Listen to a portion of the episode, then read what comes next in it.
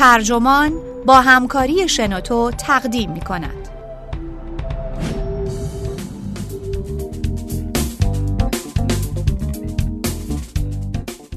سلاح هسته‌ای و گرمایش جهانی.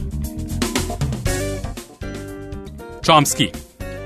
بحران بسیار عمیقتر از چیزیه که فکر می‌کنی.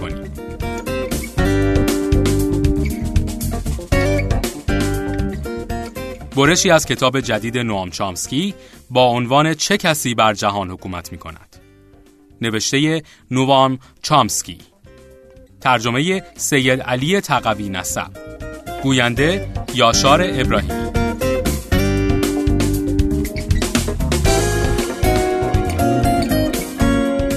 بلتن دانشمندان هسته‌ای ابتدای هر سال در گزارشی موسوم به ساعت آخر از زمان به شکلی استعاری اعلام می‌کنه تا نابودی جهان چقدر زمان باقیه. این بلتن در ژانویه 2015 ساعت آخر از زمان مشهور خودش رو به سه دقیقه قبل از نیمه شب جلو برد. این یعنی با بی سابقه ترین تهدید سی ساله اخیر مواجهیم. اونها دو تهدید اصلی برای بقای نسل بشر رو علت این اقدام خوندن. اولیش سلاح‌های هسته‌ای و دومی تغییرات لجام گسیخته آب و هوایی.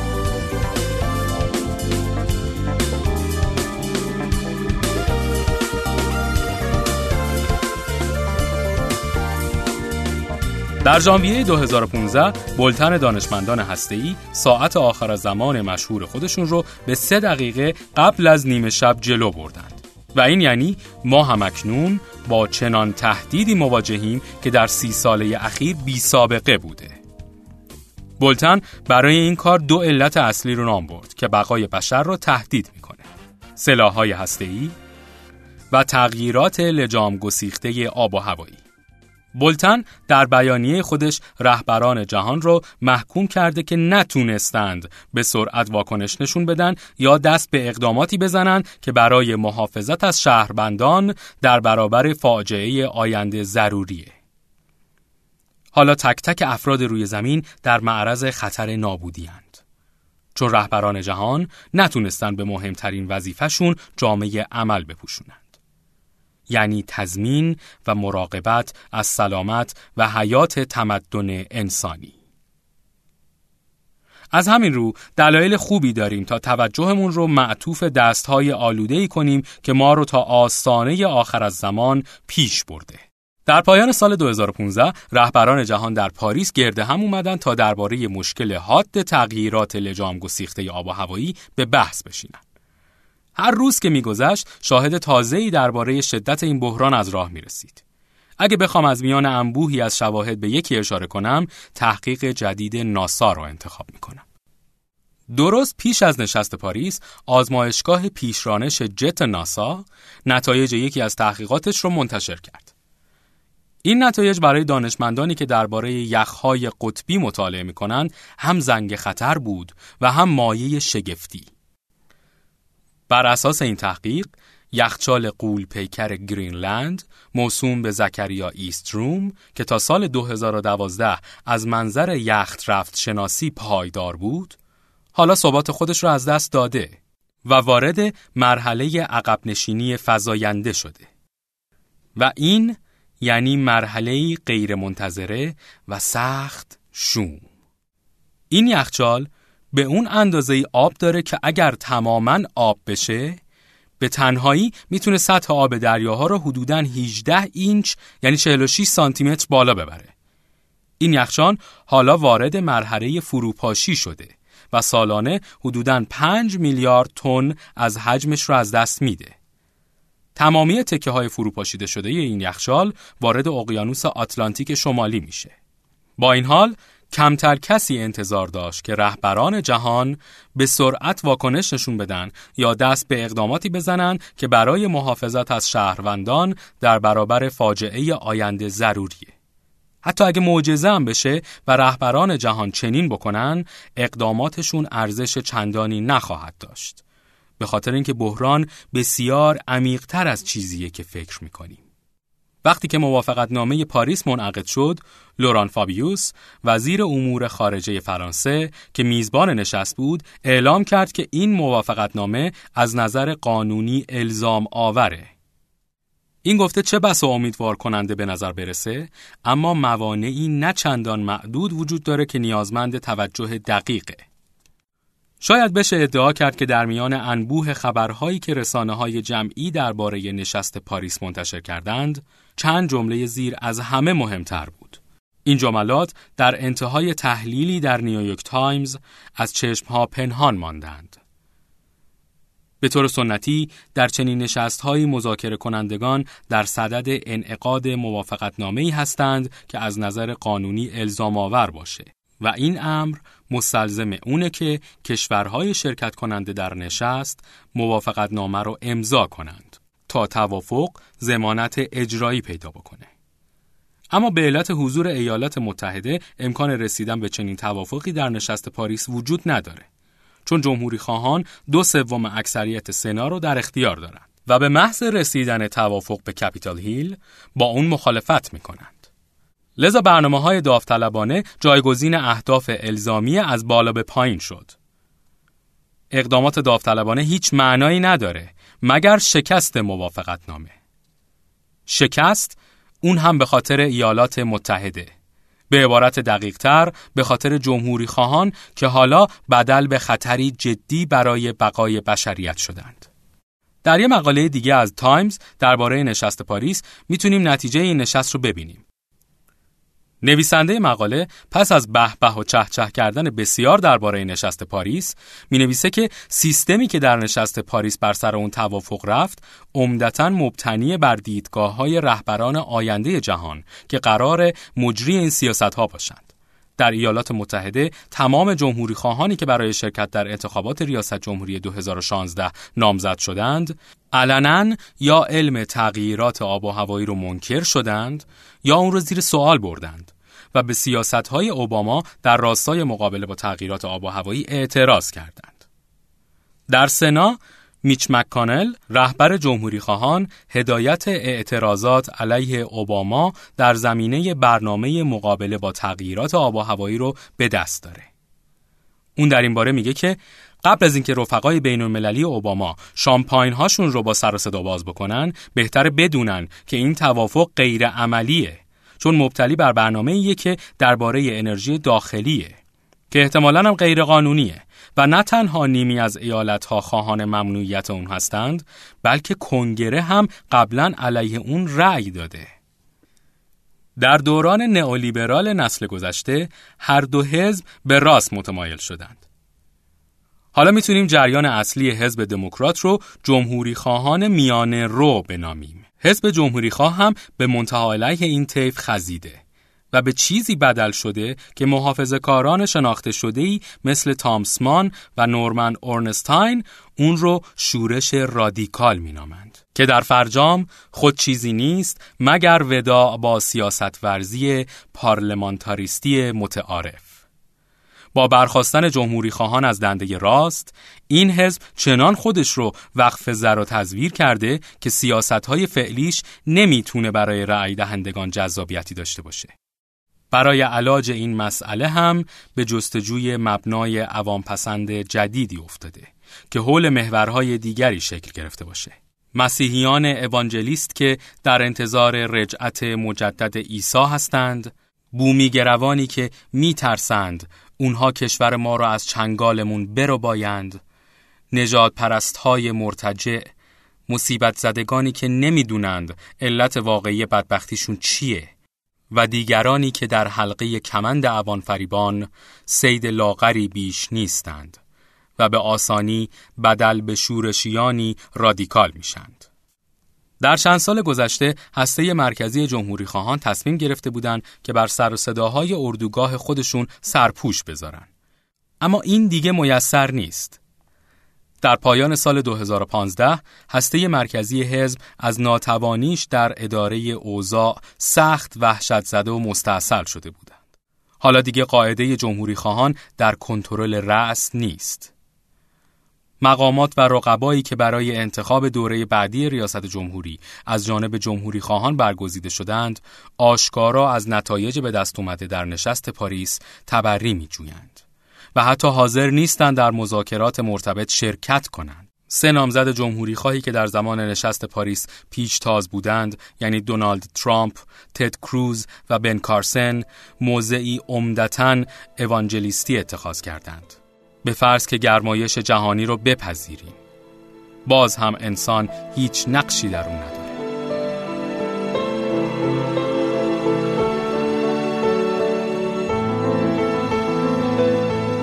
باقی نامزدها اعتقاد داشتند که این مسئله هیچ دخلی به دولت نداره.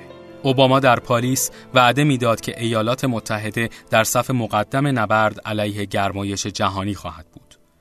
بلافاصله پس از این صحبتها کنگره که در اختیار جمهوری خواهانه علیه برنامه اخیر اون برای آژانس حفاظت از محیط زیست در راستای کاهش تأثیرات کربن رأی داد.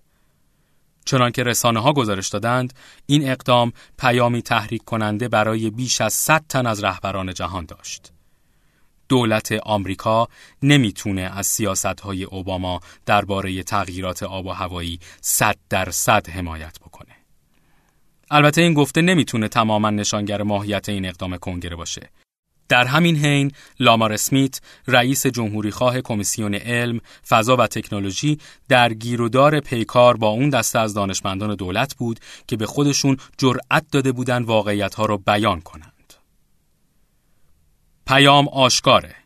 شهروندان آمریکایی اکنون در خونشون مسئولیتی سنگین بر دوش دارند. بر اساس یکی دیگه از گزارش های نیویورک تایمز دو سوم از مردم آمریکا حامی پیوستن ایالات متحده به معاهده الزام آور بین المللی برای کاهش انتشار گازهای ای هستند. از هر پنج آمریکایی سه نفر معتقدند که مسئله تغییر آب و هوایی مهمتر از اقتصاده. اما این امر برای سیاستمداران اهمیتی نداره. نظرات عموم مردم همواره نادیده گرفته میشه. این واقعیت بار دیگه پیامی قدرتمند به مردم آمریکا میفرسته.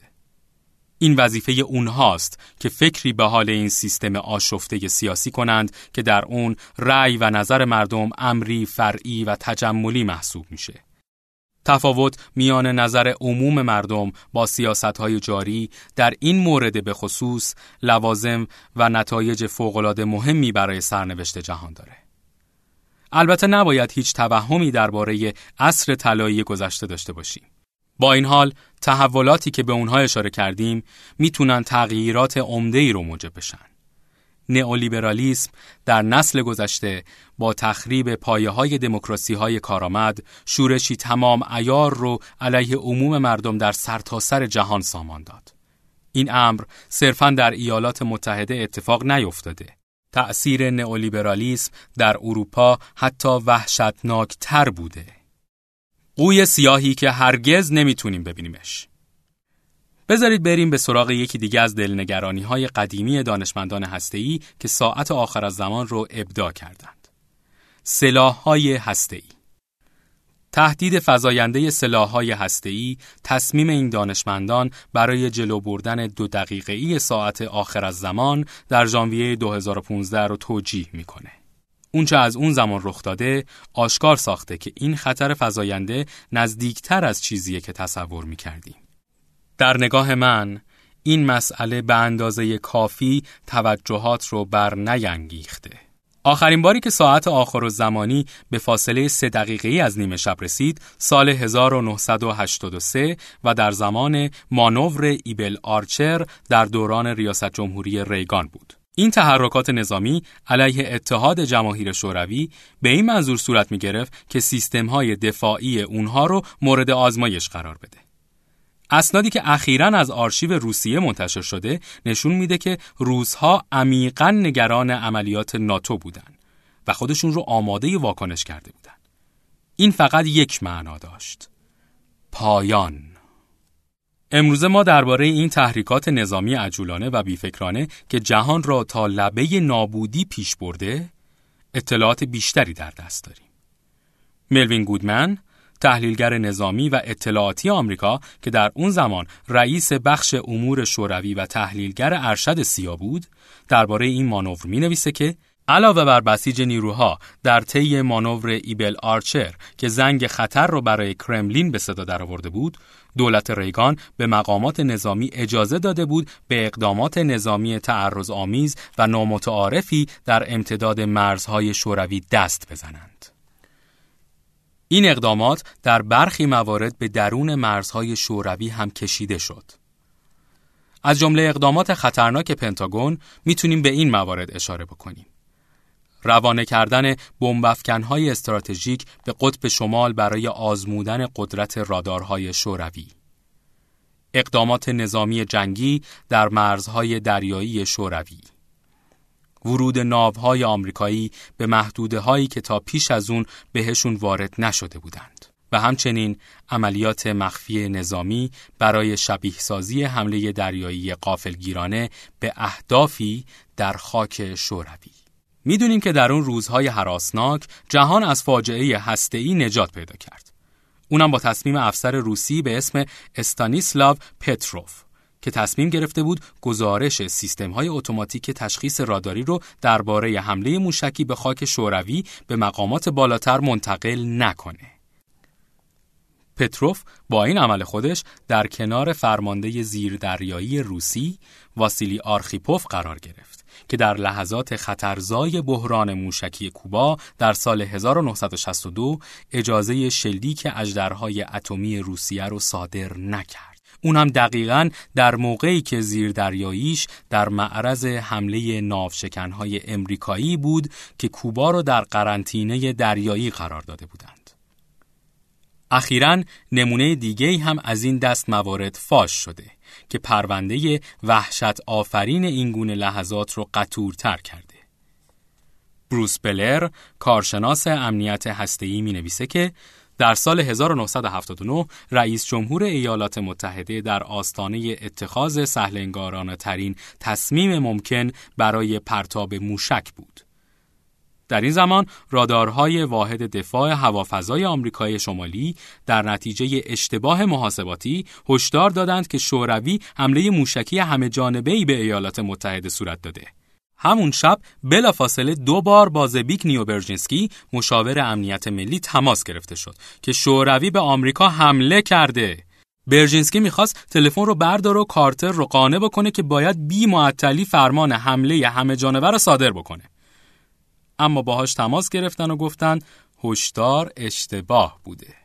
این خبر تازه فاش شده یادآور واقعه بسیار خطرناکی در سال 1995 که در جریان اون مسیر یکی از راکت های آمریکایی نروژی که حامل مقدار قابل توجهی تجهیزات بود مشابهت بسیاری با مسیر یک موشک هسته‌ای داشت. این اتفاق افسران روسی رو بسیار نگران می‌کنه. و اونها سریعا با بوریس یلتسین تماس می‌گیرن تا اون در این باره تصمیم بگیره که موشک هسته‌ای شلیک بشه یا نشه. بلر هم درباره موارد مشابهی از این دست سخن گفته.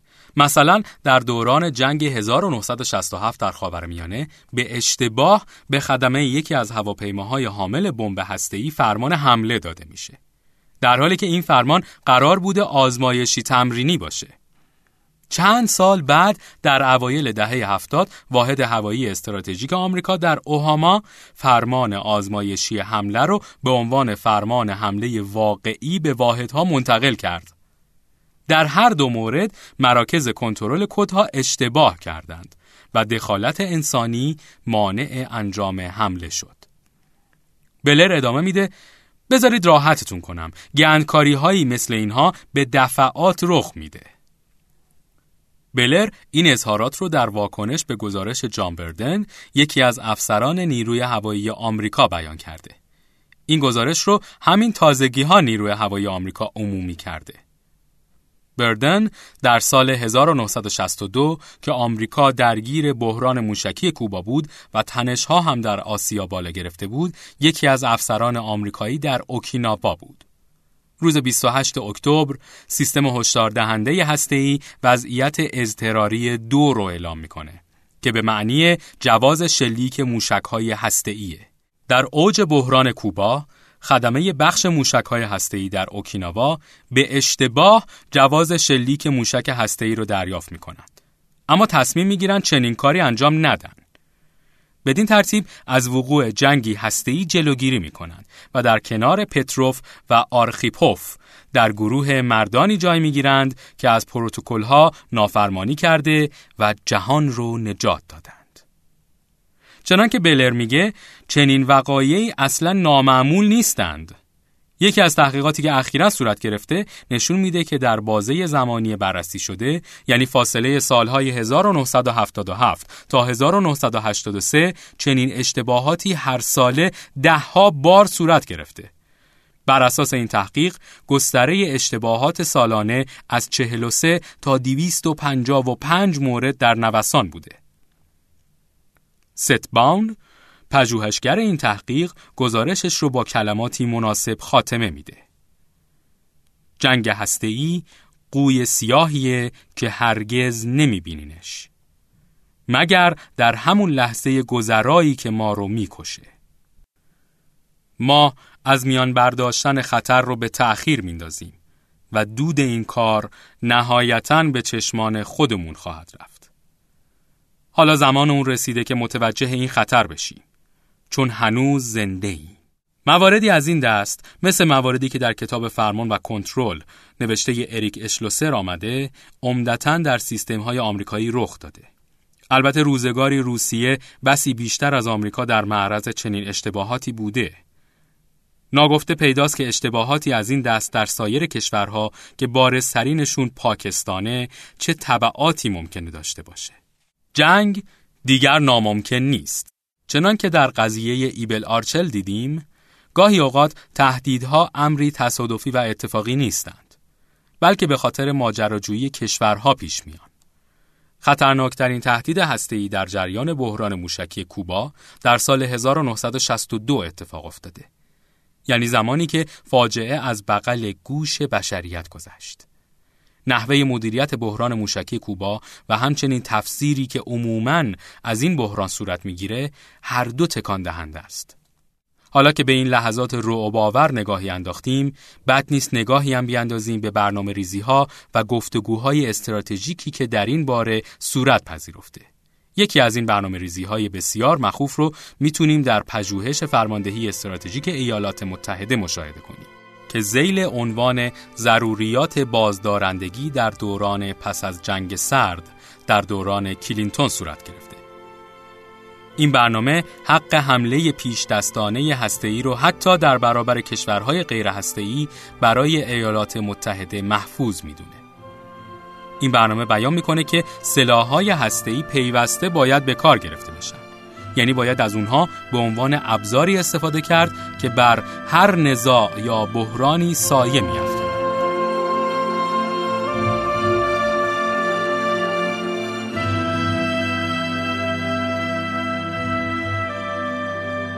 این برنامه خواهان این میشه که ایالات متحده نقابی از بیخردی و کینتوزی بر چهره بزنه تا بقیه دنیا رو بترسونه. دکترین فعلی آمریکا در این زمینه رو می‌تونیم در سرمقاله نشریه اینترنشنال سکیوریتی پیدا بکنیم. این سرمقاله یکی از مراجع اصلی در حیطه دکترین های استراتژیکه. نویسندگان این مقاله توضیح میدند که ایالات متحده ملزم به حفظ تفوق استراتژیک خودشونن. یعنی ایمنسازی خود در برابر حمله تلافی جویانه. این مطلب بیانگر همون منطقیه که در پشت سگانه جدید اوباما نهفته است. یعنی تقویت زیردریایی ها، پایگاه های موشکی زمینی و بمبافکن ها و همچنین تقویت دفاع موشکی برای پاتک زدن در مقابل حملات تلافی جویانه. نویسندگان مقاله از این مسئله اظهار نگرانی می کنند که خواست آمریکا برای تفوق استراتژیک ممکنه چین رو وادار کنه تا سیاست عدم اقدام اولیه را کنار بذاره و برنامه بازدارندگی محدودش رو توسعه بده. نویسندگان مقاله تصور می‌کنن که چین دست به چنین اقدامی نخواهد زد. اما آینده همچنان در پرده ابهامه. واضحه که به کارگیری این سیاست ها در منطقه‌ای که درگیر نزاع و تنشه بسیار خطرناکه. همین مطلب درباره گسترش ناتو به شرق هم صادقه. در زمان فروپاشی شوروی سران کشورهای غربی شفاهن به گرباچوف قول دادند که ناتو به شرق کشیده نخواهد شد و اون هم در عوض اجازه اتحاد آلمان و پیوستنش به ناتو رو صادر کرد. وقتی که درباره تاریخ این قرن میاندیشیم در میابیم که گرباچوف امتیاز بسیار بزرگی به غرب داده. ناتو به ناگهان تا آلمان شرقی گسترش پیدا کرده. در سالهای بعدی ناتو توسعه طلبیش در مرزهای روسیه را ادامه داد. حالا که ناتو می‌خواد اوکراین قلب ژئو استراتژیک روسیه رو به خودش ملحق بکنه، اوضاع بسیار خطرناکتر از قبل شده.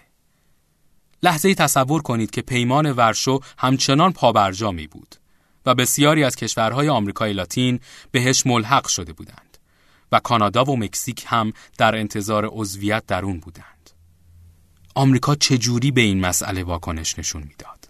فارغ از این ملاحظات، روسیه و چین و همچنین استراتژیست های آمریکایی به خوبی می‌دونند که سیستم دفاع موشکی آمریکا در مرزهای روسیه در اصل برای حمله پیش دستانه طراحی شده و هدفش تثبیت تفوق استراتژیک آمریکاست تا از حمله تلافی جویانه مسون باشه. شاید چنان که برخی متخصصین میگن مأموریت این سیستم ها کاملا غیر ممکن باشه. اما کشورهایی که هدف این سیستم هستند هیچگاه نمی‌تونند از این موضوع مطمئن باشند. ناتو واکنش نظامی روسیه رو که کاملا طبیعیه تهدیدی برای غرب تفسیر می‌کنه. یکی از پژوهشگران برجسته اوکراینی بریتانیایی تبار عبارت پارادوکس جغرافیایی سرنوشت ساز رو در این باره به کار برده. ناتو برای از میان بردن خطراتی وجود داره که خودش به وجود آورده.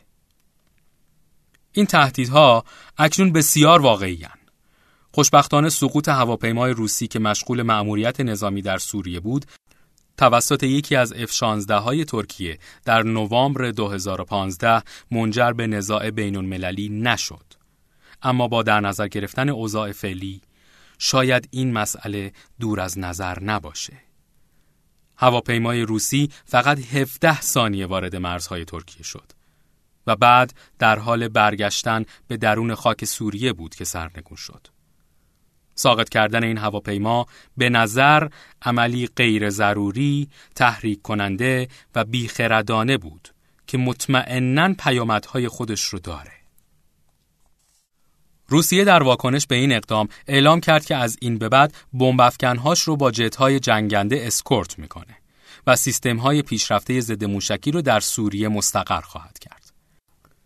به گفته وزیر دفاع روسیه سرگئی شویگو این کشور رزمناو موشکیش مسکووا رو به همراه سیستم دفاع دوربردش به ساحل نزدیکتر کرد تا به سرعت هر هدف هوایی رو که تهدیدی بالقوه برای هواپیماش محسوب می‌شد نابود بکنه. همه اینها مقدمات درگیریه که می‌تونه مرگبار باشه. تنش در مرزهای ناتو و روسیه به مسئله ای دائمی بدل شده. این تنش با مانورهایی در هر دو طرف مرز همراه بوده. بلافاصله پس از اون که ساعت آخر از زمانی به نیمه شب نزدیک شد، مطبوعات آمریکا گزارش کردند که ماشین‌های نظامی ارتش آمریکا روز چهارشنبه از شهری در استونی به داخل خاک روسیه جولان دادند. حرکتی نمادین که در هنگامه بدترین تنشها میان غرب و روسیه از زمان جنگ سرد تا کنون آتش نزاع رو باز هم داغتر کرد. یکم قبلتر از این ماجرا نزدیک بود یکی از هواپیماهای جنگی روسی با یکی از هواپیماهای مسافربری دانمارکی برخورد بکنه. در حال حاضر هر دو طرف تجهیز و آرایش نظامی سریع نیروها رو در مرزهای ناتو و روسیه تمرین می‌کنند. و البته باور دارند که جنگ دیگر ناممکن نیست. شانس بقا. اگه اوضاع اینگونه باشه پس هر دو طرف از مرز دیوانگی هم فراتر رفتند. چون جنگ می‌تونه همه چیز رو نابود بکنه. در طول دهه ها باور عمومی بر این بود که حمله پیش دستانه از طرف یکی از قدرت‌های بزرگ حتی بدون انتقامجویی رقیب و تنها به علت تأثیرات زمستان هسته‌ای می‌تونه سبب نابودی مهاجم بشه. اما جهان امروز در معرض چنین خطریه و نه تنها امروز بلکه هفتاد ساله که ما با این خطر دست و پنجه نرم می‌کنیم. استدلال هایی که برای توجیه این وضع مطرح میشن واقعا قابل توجهن. همونطور که دیدیم امنیت مردم غالبا جزو نگرانی های اصلی سیاستگزاران نیست. این مسئله از نخستین روزهای دوران هسته‌ای صادق بوده. یعنی زمانی که در مراکز تصمیم گیری سیاسی هیچ تلاشی و ظاهرا حتی هیچ ایده به زبان آمده ای برای از میان برداشتن تنها تهدید بالقوه جدی علیه ایالات متحده آمریکا صورت نمیپذیرفته. به همین دلیله که این مشکلات به نحوی که به اختصار بیان شد تا به امروز ادامه دارن. این جهانیه که ما در اون زندگی می‌کنیم. جهانی که امروز در آن زندگی می‌کنیم. تسلیحات اتمی ما رو در معرض خطر مستمر نابودی لحظه‌ای قرار دادند. اما دست کم به لحاظ نظری می‌دونیم که چطور تهدید رو خونسا و حتی نابود کنیم. ضرورتی که قدرت‌های هسته‌ای جهان که پیمان منع گسترش سلاح‌های هسته‌ای رو امضا کردند، اون رو دست کم و شاید حتی نادیده می‌گیرند. خطر گرمایش جهانی خطری آنی نیست با این حال در دراز مدت تهدید جدی تریه و به علاوه خطریه که ممکنه ناگهان شدت پیدا کنه. اینکه ما ظرفیت مبارزه با این بحران رو داریم یا نه کاملا روشن نیست اما شکی نیست که هرچه تأخیر در واکنش طولانی تر بشه شدت فاجعه بیشتر میشه چشمانداز پیش رو برای بقای انسان چندان امیدوار کننده به نظر نمی‌رسه. مگر اون که در مسیر حرکتمون تغییراتی بنیادین ایجاد بکنیم. بر دوش ما مسئولیت های بزرگی سنگینی می‌کنه. و پیش رومون فرصت های بی قرار داره.